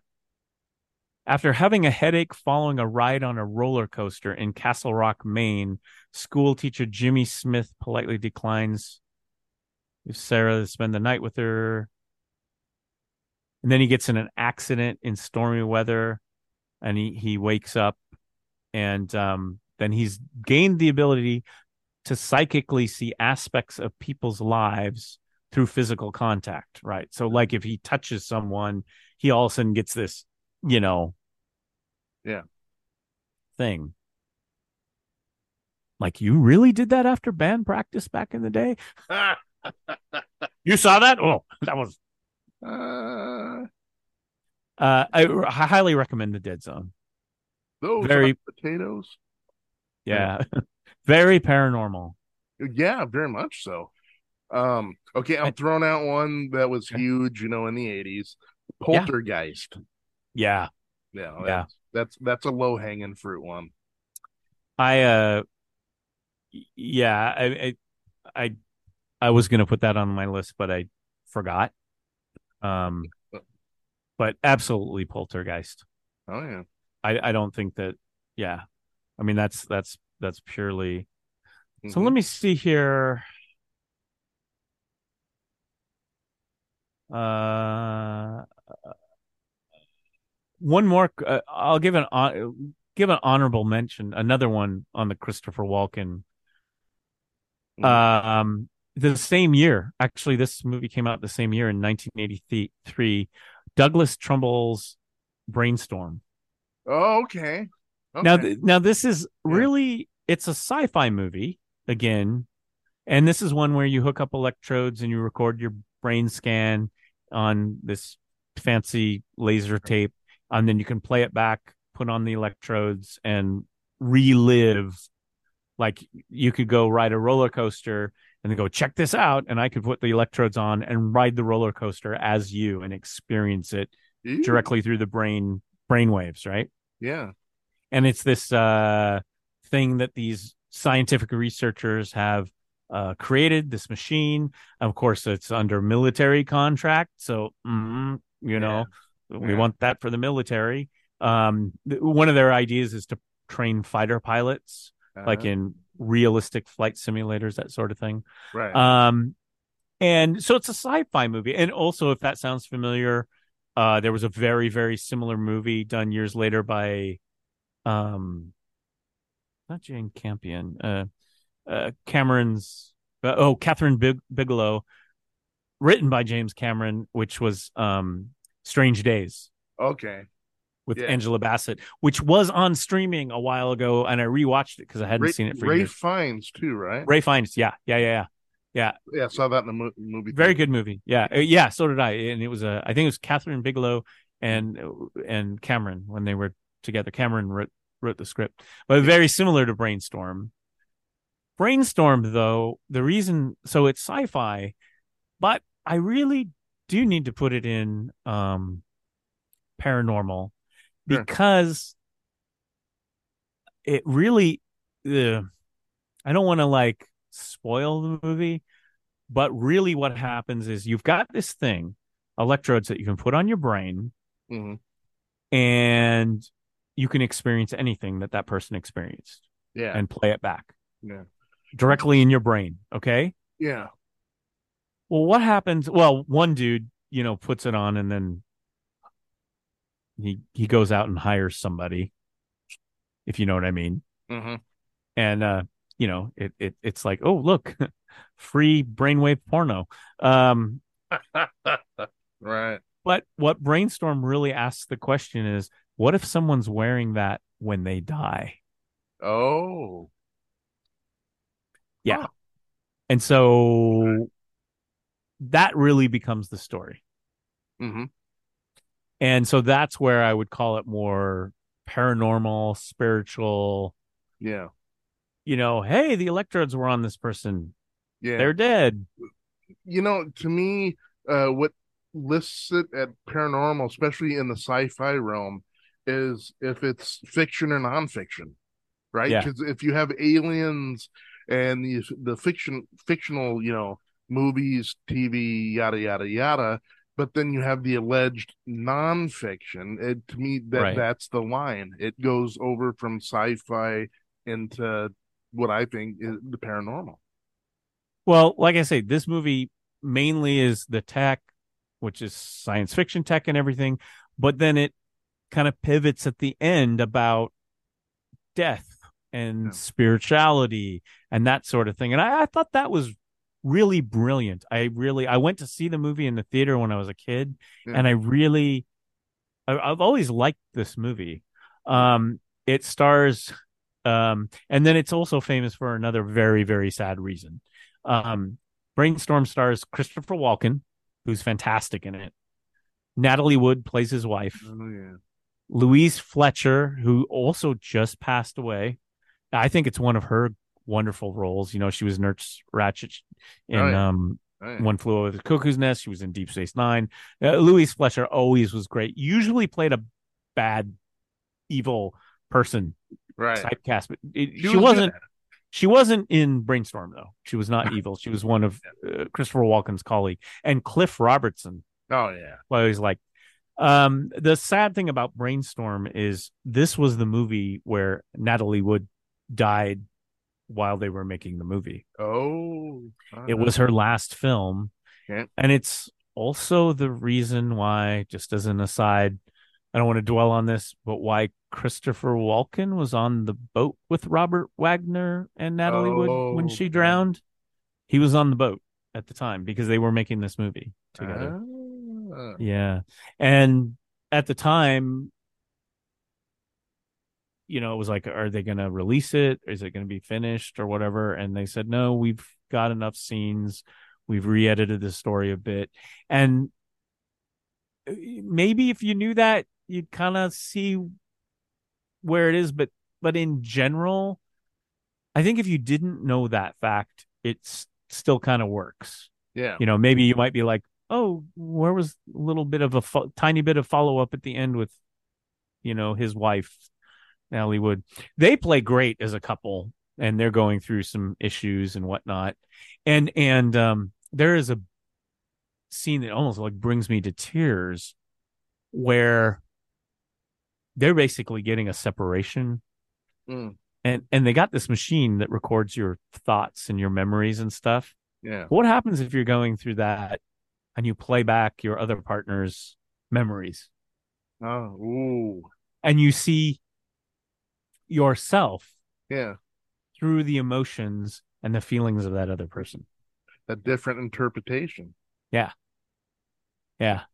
Yeah. There's just great things in this movie. I, uh, I think, and I think it's become a cult classic. It's been hard to find over the years. I don't know if it's on streaming. Um, Douglas Trumbull was a director, you know, but also uh, he he did like the special effects on Close Encounters stuff. He came from the special effects world, but Yeah. um, again, I put that on the list because it's a great Christopher Walken film. It does deal with some of those paranormal aspects about the afterlife, Yeah. and um, great movie, really great movie. Yeah. Uh okay, I'm gonna throw out a, another another movie, The Shining. Yeah, Yeah. I, yeah, absolutely. Jack I- I- yeah, I didn't. Again, I was typing madly before I hooked up my thing to doing Zoom, your uh, thesis. and I, I was thinking to myself, you know, oh, you got to put The Shining on there. I mean, I mean, okay, out of all the paranormal, like, like at some point we should rate the top. Okay, this is a top paranormal movie. Yeah, The Shining's got to be it's up there. like right up there Yeah. at the top. I mean, if you say paranormal movie, pick one, that's going to be on the short list. Sure, sure. You know, That's that, Um, definitely for me. Uh, I see. I have a hard time picking with so many movies of paranormal. Uh, Yeah. and I like- movies. Some movies for different reasons than others. Uh, it it's hard for me to pick a top one. Now, maybe top five, maybe top 10, sure. But uh, it, it's hard to really pare it down uh, to, you know, the number one, you know, Casey Kasem's top 40, you know. I've got two on my list that I'm not going to drop right now. Okay. That you may not think about. Okay. As top paranormal movies, but I I submit them. We'll do that toward the end. I submit them as uh as uh paranormal classics. Gotcha. In the in the top in the top 10. Yeah. But I'm not to I'm not to do that yet cuz I still got a little more. still got a little more. And hey, it, do we have it, more time? Uh a little bit. Uh okay. you know, did coin the phrase uh red rum. Yeah. Yeah. Yeah. No, I mean, I, I don't think. Oh, I mean, what do you say about The Shining? There's not much to to say about it. I mean, paranormal movie, The Shining, yes, yeah, a very good paranormal movie. Jack Nicholson right. and Stanley Kubrick, yep. and Shelley Duvall. Oh yeah, yeah, and those uh, twins, and the twins. so yeah, so that kind of goes into um psychological horror. Mm-hmm. Uh, one I had here is um, an author who wrote one of the classic gothic fiction kind of paranormal fiction and that is henry james when uh-huh. he wrote the story the turn of the screw right and the reason i bring that up now because you talk about The Shining and you talk about the two little girls in that. I think the turn of the screw really highlighted that one of the first times we had an example of children involved in paranormal type activity. So when the turn of the screw, you know, this governess comes to take care of these two kids. Weird stuff is happening. There were the previous caretakers that aren't around anymore. They're not, you know, they're gone. They're yeah. dead. And maybe they appear apparitions. The kids can see them. Mm. Um, Stephen King described The Turn of the Screw and The Haunting of Hill House as the only two great supernatural works of horror in a century. Oh, wow. That's, uh, something, that's something coming from Stephen King. Yeah, he argued that both contain secrets best left untold and things left best unsaid. Oh, hello. Yeah. And so, uh, like the turn of the screw, uh, there was a Benjamin Britten opera, a Harold Pinter play. Um, I was trying to remember the one that I saw as a kid, and it was actually in a film book that I had. Um, there's been so many different versions of it, mm-hmm. but um, the one that I remember seeing, it's in black and white, is called The Innocents, and it's considered the one of the classic versions of The Turn of the Screw, called The Innocents from 1961. Mm. Screenplay written by Truman Capote. Wow. I heard of the name, never yeah. seen it. Yeah, uh, directed by Jack Clayton, uh, who did the Great Gatsby with Redford in '74. Yeah. Uh, stars Deborah Kerr, Ooh and Peter Wyngarde if you know your British oh, actors. Yeah. Um, and it's actually I found it out there on the YouTubes and stuff. So yeah, uh, again, yeah. uh, I, more homework. Thanks, Doc. Yeah, exactly. but but there's been that story, and you know it involves kids. The kids. Yeah. Kind of communing with ghosts, and then you got the governess, and she's like, what's going on here right yeah. and there's all these kind of evil underpinnings of things and of course there's always a romantic aspect you know sure. the the master of the house and the young governess. I mean yeah. the those those um tropes have been played out uh time since turn of the screw yeah the romantic gothic horror. Uh dark shadows mm. did an adaptation of it in the 70s um I was looking up because I knew Nicole Kidman had done it. It was back in 2001. The Others, yes, with Nicole Kidman was an adaptation of the story. Uh, adaptations are different. Um. Actually, the Dark Shadows one was with Lynn Redgrave. Um, there's a prequel they do a prequel with the characters of um the turn of the screw called the nightcomers Mhm. starring marlon brando Oh, back in 1972 really yeah. Because uh, and and it all it, a lot of it is you know you got children you got the spirits you got all that and then you have that sexual tension you know the yeah, the young governess and the you know master of the house and all that. So that that's where that stuff comes from. Gotcha. i just wanted to put that in there.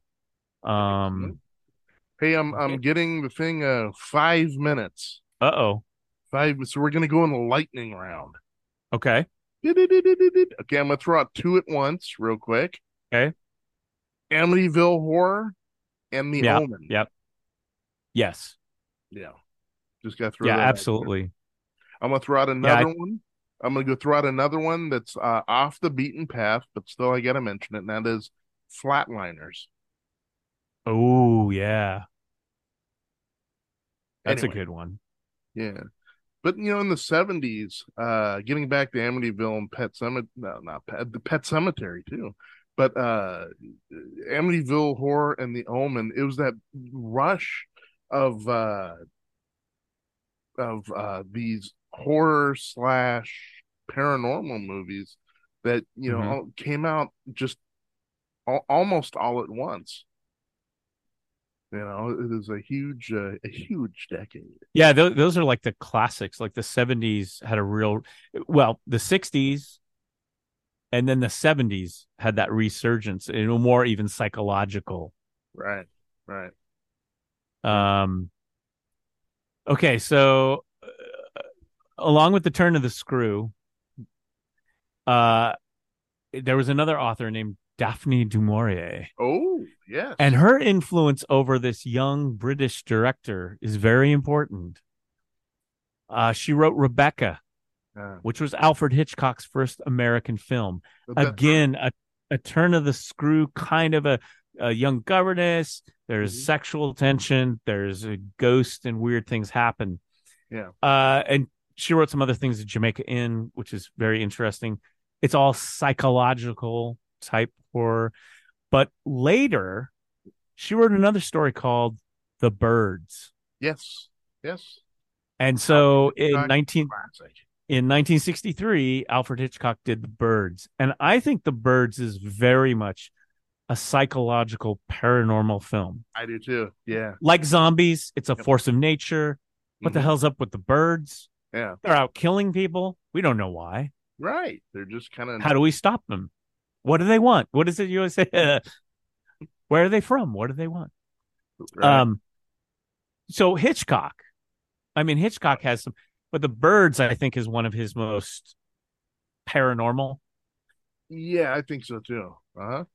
Psych- Psycho is more psychological, kind of paranormal. Spellbound, again, psychology. Then you get into Vertigo, yeah. which has a whole. Uh, paranormal storyline, but then it's the underpinning of what's what's the scam and all of that. Yeah. Now, a very fine paranormal film that came out in the exact same time that Vertigo did, 1958, that stars the same two stars of Vertigo, Ooh. James Stewart and Kim Novak. Mhm. It's called Bell, Book, and Candle. Never heard of it. Oh my God. That's So uh, you got Vertigo, Alfred Yeah. Hitchcock, James Stewart, Kim Novak. Bell Book. Then the comedy Bell, Book, and Candle, 1958, starring James Stewart, Kim Novak, Jack Lemmon, Ernie Kovacs, Hermione Gingold, I don't know, and Elsa Lancaster, who, by the way, was the bride of Frankenstein. ah. This is a movie where Kim Novak is a witch and casts a spell on James Stewart. It's a comedy. But the weird thing is, it came out the same year as Vertigo, and it was like the same. And both, like Kim Novak, is both this mysterious. And and at one point when I was younger, I I would get the two movies mixed up. It was like, was that the one where she had the cat, or was that the one where she was standing and jumping into the the you know by the Golden Gate in San Francisco Bay? Hmm. You know, Yeah. but out of those, Vertigo has that storyline, but Bell Book and Candle really is the supernatural story, but both are worthy in the paranormal realm. Gotcha. Gotcha. Interesting. Old movies, man. Old movies. Yeah. Yeah. Yeah. Excellent. Okay. I've got the last one I'm throwing out. Okay. Last one. The Sixth Sense. Ooh. I did not think of that one. Very good. Yeah. Yeah. M. Night Shyam- Shyamalan. Shyamalan. Bruce Willis. Yeah. I, you know, signs popped up. Mm-hmm. Oh yeah. And I was like, and I got was like, on the list, too. yeah. And I was Mel like, oh, dude, yeah. The M. Night, man. You, but Yep. the Sixth Sense, the Sixth Sense Yep. is fantastic. Unbreakable, too. Oh yeah. You- Unbreakable. yeah. No, how? Yeah, he's got to be on the list. The Sixth Senses. Well, both both Sixth Sense and Unbreakable are brilliant, Sure. brilliant movies. All right, lightning round. Yeah. Uh, And I'm just gonna- one I- last one. Get- uh, I'm going to throw out. I'm going to throw out a, a handful, all from the '80s here. Okay. Scanners. Again, Yes. David Cronenberg. Yes. Purely a paranormal movie. Yeah. uh, ESP and blowing people up. Mhm. Along the same lines, Stephen King follows up in 84 with Firestarter, Yes. Drew Barrymore. Yeah. Again, lots of don't mess with that ESP stuff. Right. Yeah. Um Cronenberg, I'm going to throw this one out Cronenberg as well cuz Cronenberg again, Videodrome. 1983. heard of it, never seen it. Oh, it's a good one. It's a good one. Uh it's Debbie Harry, Blondie. Oh, okay. Okay. One of my most just all-time favorite films, Jacob's Ladder. Yes. Yes. 1990. Tim Robbins. Tim Robbins, the Yes. late Elizabeth Pena died too soon, and Danny, Danny Aiello. I think Yeah. Jacob's Ladder is a brilliant story, brilliant Mhm. script. It it that's a movie that when I watch, I'm emotionally changed. Oh, young Macaulay Culkin is actually in it. Yeah. Yeah. Yeah. yeah. Um, directed by Adrian Lynn. Um, that that movie, if you want paranormal, yeah. and and it, it if you get into it, it can be a heart heart wrencher. Jacob's. Ladder. yeah. Yeah. The, the end. Holy. Yeah, the end. That's all. That's all I'm gonna say. The end. Yeah. Oof. Oof. Well, one last Stephen King one before we close up shop with Stephen King. Uh, it. Oh yeah, yeah. You know, Pennywise. Oh, and I I wrote this one down. I can't remember what the year this is. Absolutely, if you if you've never seen this movie, go see this movie. Again, it's like in the '80s uh, movie genre. Goes good with that list of Videodrome. The Rapture Oh yes. with David Duchovny and uh, Amy Amy not Amy Archer. No, what what's her name? Tom Cruise's ex-wife. It was um uh, Mm, I can't oh. remember. yeah. Uh, David uh, early David Duchovny film. Yes. It's Yeah. the rapture. It's about guess what it's about? The rapture. the biblical book of Revelation rapture. And it's right there on the screen and you're like, The movie I watched- alert. I was drinking wine late one night on a Saturday night, Friday. I'm just like and I was like, what the heck? Yeah. I was like, and and if you like, if you're like me or like Jason Allen, and you've had your Bible studies when you were a kid, you're gonna be like, what the what? It's the rapture. I never saw that coming. Yeah. No, it. Oh yeah. Well, oh yeah. Well, let's see. That did happen in the Book of Revelation, didn't it? Well, there it is on the screen. It's really good though. Spoiler alert. Yeah, it's totally a con- well contemporary movie at that time. Yeah. But they just pretty much go, you know what this movie is about? The Rapture. it's a great movie. It's one of my cult favorites. Sure. And who doesn't like Duchovny? I mean, you could throw in the X Files movie and the X Files and all Sure. that, of course. Sure. So, I, I do propose one thing before we go is the all time top because I got two that are going to blow your mind. I think. Yep. So you had The Shining, right? Is there anything else like must see paranormal?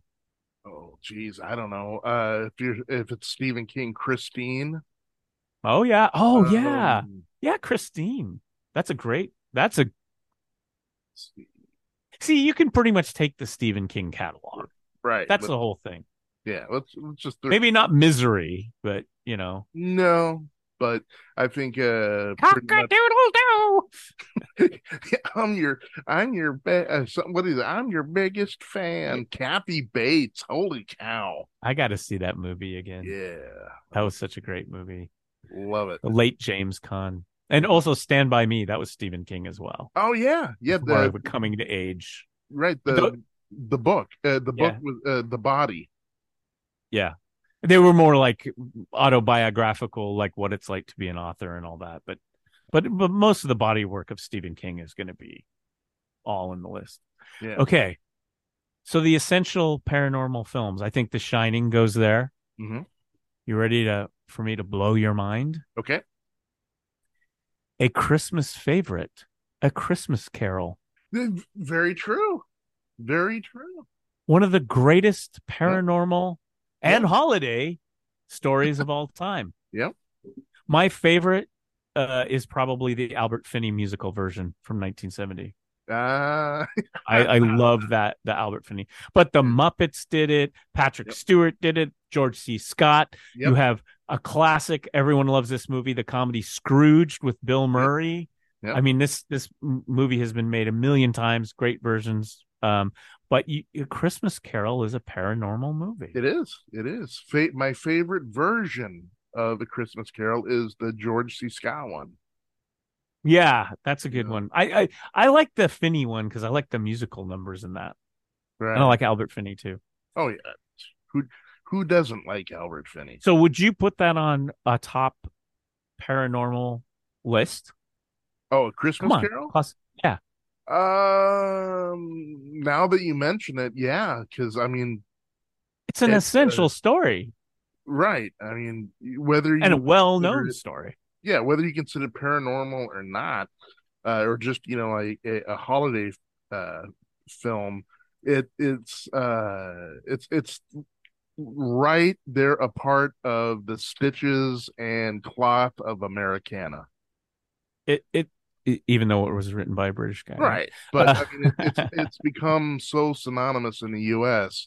at Christmas time, next to a Christmas story with Ralphie, that uh, uh, I mean, it's quintessential. I mean, you you can't you can't go Christmas season without it.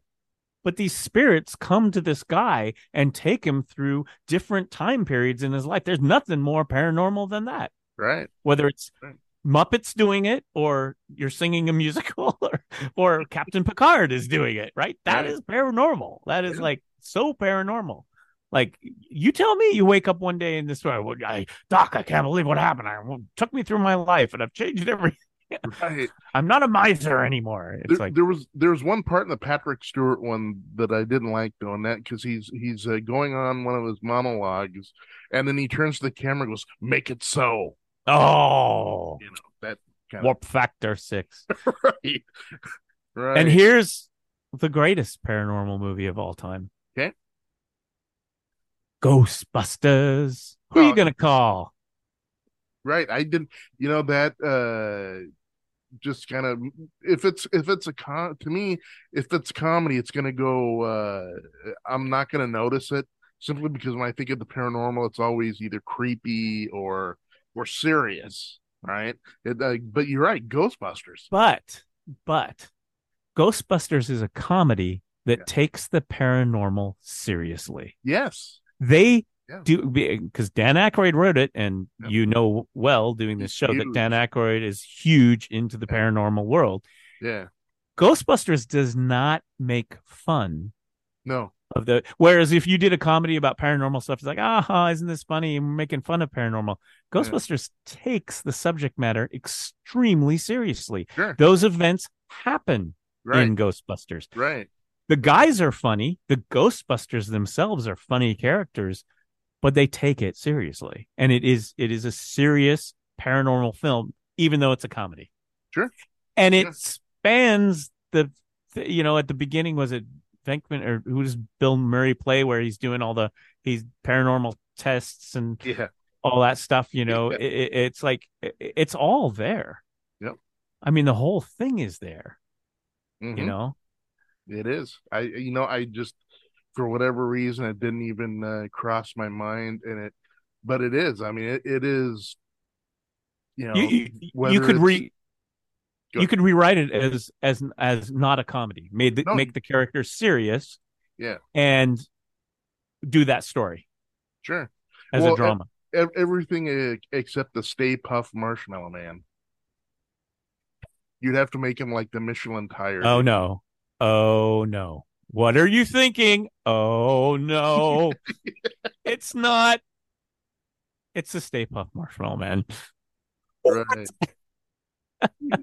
he was a beloved childhood thing. Yeah. Yeah.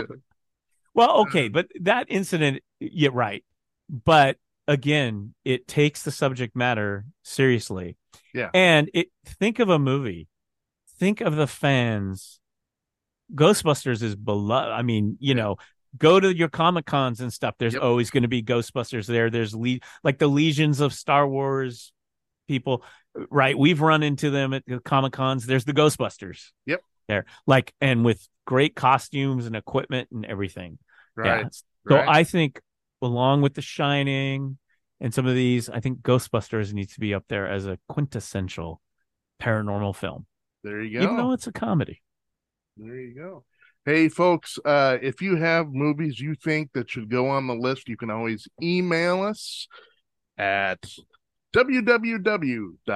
www.midnightalchemyshow.com. Once again, that's www.midnightalchemyshow.com. Or, hey, come and see us on the Facebook page, give us a like, and uh, tell us what you think, what movies you want in. Yeah. How's that for a plug? I think it's good. I think uh, when you have Doc Housel on, she's going to just tear us apart, Oh, yeah. Yeah. She, I'm sure. and she should. She knows this way better than than we do. Well, how many people can be the pop culture professor trademark? Exactly. Yeah. All right, Doc. Thank you so much, man. I, I knew this was going to be an awesome episode. Uh, simply simply because I mean it, it's like uh, coffee with curmudgeons on steroids. Remember to send your comments and complaints to Jason Allen at Midnight Alchemy. That's right. That's right. With a new uh, redesigned logo too. Is that what's behind you there? Yep. That's Nice. part of it. Yeah. I was gonna say it's it's looking real good. Eh, You're giving me like a real Aleister Crowley vibes. Oh, jeez. That's right. Look into my eyes. Mr. Crowley. I'm going for more of a Jack Parsons vibe. Oh, okay, yeah, yeah. No, that's good. Anyway, That's good too. Yeah, thank you so much, dude. All right, And uh it's been fun. Okay, I'm gonna I'm gonna ride us off into the sunset. For Doc Normal, I'm Jason Allen, and we will see you all again on the next episode, Ari Aberdare Show.